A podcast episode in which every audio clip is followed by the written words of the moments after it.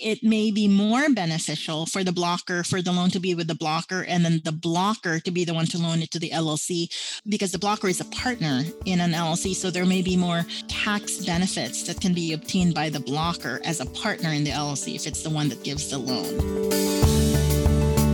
You're listening to Australia's podcast for accountants, Tax Talks, the podcast to grow your firm.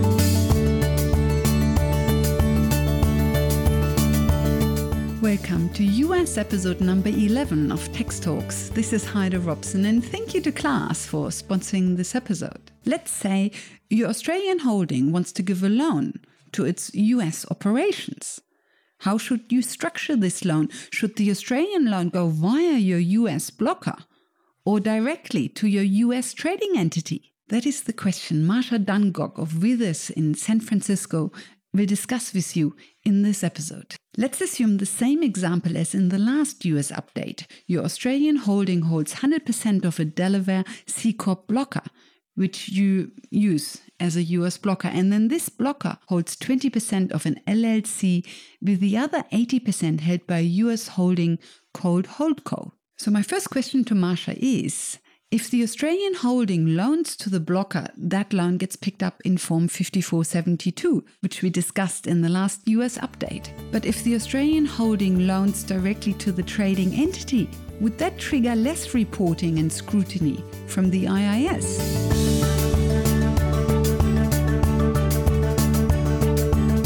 If the Australian holding was also going to give a loan to the US operation, so let's say a million dollars, it has been said that if this loan was given via the blocker, that it would then drag the Australian entity into the US tax system. But I think what they actually mean is that if Asia Pacific, so if the Australian holding gave a loan to the blocker who then passes it on to LLC, then this loan and the interest payments would be picked up by Form 5472 and hence would trigger the IRS interest.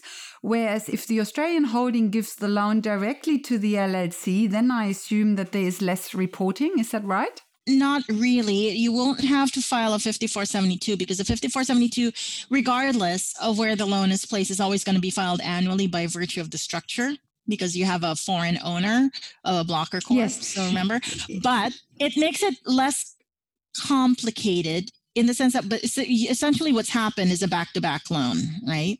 So in the first instance you have a loan from the australia company to the blocker corp then the blocker corp to the us llc right? So that's a back-to-back loan. Theoretically you would want to consolidate those or what we call do an intercom the loan between the blocker corp and the us llc well, it's a US LLC that's a partnership, so not part of the intercompany affiliated rules. I'll have to look at those, but generally not. So I was thinking you could eliminate those, right? So intercompany loans. But the Australian company, either way, whether or not it makes a loan to the LLC or the Blocker Corp, will be receiving, you know, some interest payments right? So it will be receiving US source income either way. And if it doesn't receive US source income and those loans are, you know, uh, not being paid for, then there's a likelihood that those loans are not actually loans, but they're capital contributions, right? So they're just being used to reduce the taxable income of the US entity by making interest payments or deemed interest payments, which we don't like. We're getting to the dark side of the loan restructuring and the loan structuring process. But, you know, another side of this could be that what if, and more than usual, right? What we see are foreign companies, let's say the Australian company has a loan to the Blocker Corporation but the loan is inflated, right? Let's say the loan, the arm's length loan for these kinds of things would be depending on the short term, medium rate, or long term rate, applicable federal rate that is published in the IRS. And let's say instead, of, let's say the rate, the usual rate in the market for this type of loan would be 3.5%. And then, but in the loan between the Australian and Blocker Corp, we made it 10.5%, right? It's above market. So there would be a disguised dividend of you know that 7.0% riding on top of your regular arm's length rate of 3.5% so those are those so over loans above market are suspect for you know repatriation of income through disguised interest payments, but really should be dividends. And then loans below market are suspect because those are likely not loans, but capital contributions, which, you know, should not be on the books of the blocker corp as an interest or a, a, liability. So you're you're damned if you do, damned if you don't, Heidi. The airshare of loans is always very tricky, and particularly for a blocker corp that probably has not enough money to pay back the loans. So you know we have U.S. domestic rules on when we consider a loan a loan and when we consider a loan a dividend. So, very much like Australia and all the other countries like Canada, we have thin capitalization rules that we like to look at. And so, uh, tread very carefully when the parent wants to do a loan instead of a capital contribution. But it's a reality. Everybody does loans, especially when you're starting up a startup. But let's have the US shareholder make the loan, not the parent, since it owns 80% anyway of this LLC. Yes, that's a very good point.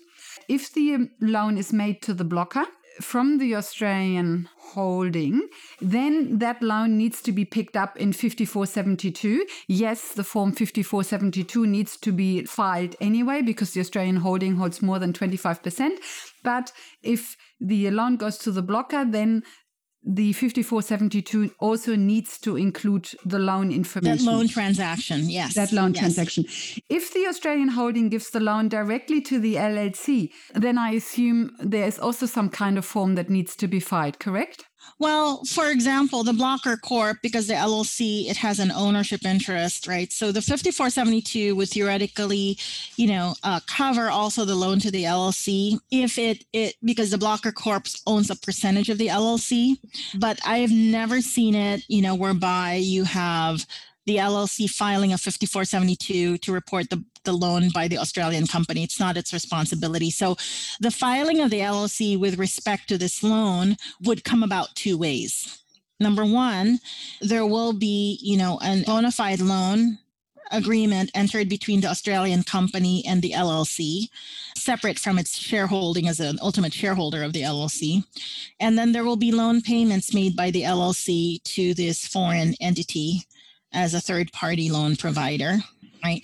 And then there will be what we call a withholding certificate, Form W8BENE. That's a for entity that will need to be executed by the Australian company to provide to the US LLC so that no withholding because usually we just withhold at a 30% rate regardless because it's a you know it's going to a foreign person. Hold on, the uh, interest payments are subject to withholding tax, aren't they? 10% withholding tax. The zero withholding tax is only when you have dividends from a US entity that is held by at least 80% by yeah, and you also have the you know a zero percent withholding on you know sales of a U.S. corporation shares by a foreign yes, entity. Point. Right, so that's also zero percent withholding. The W8BN is, you know, just to show that there is a basis for not withholding on this interest payment right? So I think under based on the U.S. Australia income tax treaty. But isn't that ten percent on on interest? Yeah, so that's what I'm saying. So generally, under U.S. domestic law, there would be a required, you know, flat rate of withholding of 30% on what we call fixed determinable annual periodic income or FDAP, FDAP. But under the article in between the US and Australia, that withholding would be reduced to 10%. To 10%. So that's when you want the W8BNE, Heidi, because the W8BNE informs the US LLC saying, hey, wait a minute, I have a tax treaty benefit here that says I'm only subject to withholding of 10%. Okay, and this form, just to get it right, it's W and then 8 and then BNE like luggage tag for Brisbane Airport. BNE. No, I wish it's B E N like Ben. E. Oh, I see. So okay. I wish I was in Brisbane. I should be in Brisbane, but I'm not in Brisbane. I like the uh, Lone Pine and uh, the Lone, yeah, the Lone Sanct, the what do you call that? The Lone Pine Sanctuary for the koalas, which yes. I usually go to when I'm there. But anyway, yes. So it's B as in Bobby, elephant, Nancy, and then elephant again. And this is usually presented to the LLC before the payment is even made, and it's valid every three years. Coming back to the loan, first of all, the W8 BENE, that the Australian holding actually files that. So not the LLC files it, but the or is, is it actually that the Australian holding gives the Australian holding gives it to the LLC so that the LLC knows what withholding to do? Yes, and then the LLC at the end of the year files with the IRS what we call a 1042 A 1042S, and a 1042, which basically is a package that just provides the IRS with all of the payments it made to foreign parties and then provides the basis for the exemptions of why it withheld or why it didn't withhold. So that basically means it doesn't matter whether the loan is given from the Australian holding via the blocker to the LLC or whether the loan goes directly from the Australian holding to the LLC. It doesn't make any difference because you still have reporting and I don't think it exposes the Australian holding any more to the US tax system, whether they go via the blocker or not. Yes, but I think, you know, if we take a closer look at this, if we had more time, I think it may be more beneficial for the blocker, for the loan to be with the blocker, and then the blocker to be the one to loan it to the LLC because it gives the blocker, right? Because the blocker is a partner in an LLC. So there may be more tax benefits that can be obtained by the blocker as a partner in the LLC if it's the one that gives the loan. Yes, and also doesn't it give the Australian holding more asset protection? Because if the LLC defaults on the loan, then you have a foreign creditor trying to get their money back. Whereas if you, if the loan comes through the blocker, you have a US entity trying to get their money back. And isn't that a better position? Very excellent point, Heidi. Yes, that is a better position to have you already touched on interest and interest rates and that they need to be at market, etc. What happens if the LLC pays interest to the blocker, but that interest is actually not paid? That would be an issue, correct? So if the LLC pays an interest or deems to have paid an interest to the blocker, so you're thinking about, you it's know, accrual versus against, a cash accounting. Yeah. Yeah, it's just booked against the liability. Right. So the accounting for an LLC, the accounting method or the tax accounting method for it and the calendar is dictated by the majority partner. So in a partnership, that means that whether it's cash or accrual basis is depends on the majority partner, which would in this case be the US Holdco at 80%. So you will follow the tax accounting conventions and methods of the US Holdco. So if the holdco is a cash basis calendar year, then the US LLC will be a cash basis calendar year, in which case it doesn't, you know, there's different in tax accounting and, you know, financial accounting. So I think I'm very limited on the financial accounting, but on the tax accounting under the tax laws, that's what we follow would be the majority partners conventions in terms of how it accounts for the loan and the payments thereof. It probably is better if the Australian holding does go through the blocker and doesn't loan directly to the LLC because it would get reported to the IRS anyway, one way or another. It wouldn't drag the Australian holding any more into US tax reporting than it already is. And you have the additional asset protection that you have a US entity as the creditor to the LLC and not a foreign entity. That's correct. That's a very good summation, Heidi. I'm so glad you're taking notes.